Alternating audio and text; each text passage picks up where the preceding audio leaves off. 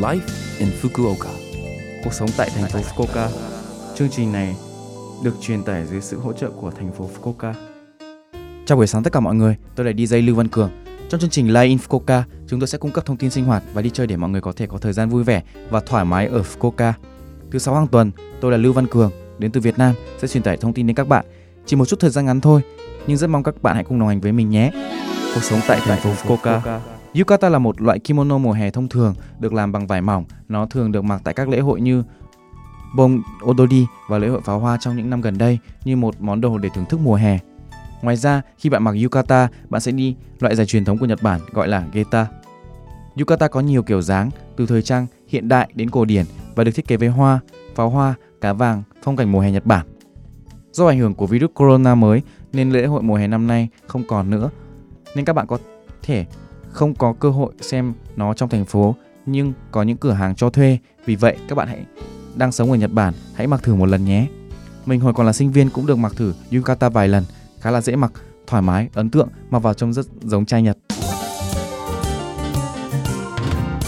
Cuộc sống tại thành phố Fukuoka Sau đây là thông báo từ thành phố Fukuoka. Về khoản tiền hỗ trợ đặc biệt, hạn chót nộp đơn xin trợ cấp 100.000 yên từ chính phủ Nhật Bản là ngày 31 tháng 8 nếu bạn có thẻ cư trú tại thành phố Fukuoka vào ngày 27 tháng 4. Thành phố Fukuoka sẽ gửi cho bạn đơn đăng ký, hãy đăng ký theo đúng thời hạn. Nếu bạn có bất kỳ câu hỏi, bạn có thể trao đổi qua điện thoại. Số điện thoại là 092 401 0826 092 401 0826. Thứ hai đến thứ sáu, 9 giờ sáng đến 6 giờ chiều bạn có thể trao đổi bằng tiếng Anh, tiếng Trung, tiếng Hàn, tiếng Việt, tiếng Nepal. Hiện nay trên sóng, Radio Lớp FM hiện đang phát sóng chương trình 5 phút giới thiệu về khoản tiền hỗ trợ đặc biệt Live in Fukuoka. Khoản tiền hỗ trợ đặc biệt có thể hiểu được trong 5 phút. Tiếng Việt thứ 6 hàng tuần từ 1 giờ 53 phút chiều. Bạn có biết vụ tai nạn lái xe khi say rượu xảy ra ở thành phố Fukuoka vào ngày 25 tháng 8 năm 2006 không? Ba đứa trẻ đã chết trong một vụ tai nạn do say rượu lái xe tại cây cầu lớn Umino Nakamichi, quận Higashi. Tại thành phố Fukuoka, vụ tai nạn này đã gây ra nhiều nỗ lực nhằm loại bỏ tình trạng lái xe khi say rượu, nhưng nó vẫn chưa biến mất. Năm 2020, cả nước có 39 vụ tai nạn do say rượu lái xe. Lái xe say rượu là phạm tội, không lái xe ô tô, gắn xe máy, xe đạp sau khi đã uống rượu bia. Cho người đã uống rượu thuê xe, không cho hoặc khuyến khích mọi người uống rượu. Không lái xe khi biết người lái xe đã uống bia.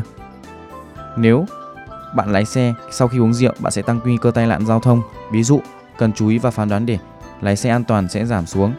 Qua tốc độ và phát hiện nguy hiểm sẽ bị chậm. Nhấn bàn đạp ga phanh lâu hơn. Mỗi người trong chúng ta đều phải có trí cầu tiến và đừng bao giờ lái xe khi uống rượu. Năm nay, trong 14 năm kể từ khi vụ tai nạn xảy ra từ ngày 25 tháng 8 đến ngày 31 tháng 8, chúng tôi sẽ tổ chức triển lãm thông điệp cuộc sống tại sảnh 1 tầng tầng 1 của tòa thị chính Fukuoka. Một lần nữa, chúng ta hãy cùng tìm hiểu về nỗi đau của việc lái xe khi say rượu, cảm nhận những nạn nhân và tất cả chúng ta hãy ngừng lái xe khi say rượu. Cuộc sống tại thành phố Fukuoka.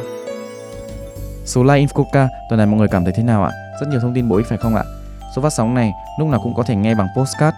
Ngoài ra, mọi người cũng có thể biết về nội dung truyền tải trên blog. Mọi người hãy xem qua trang chương trình từ trang chủ của lớp FM.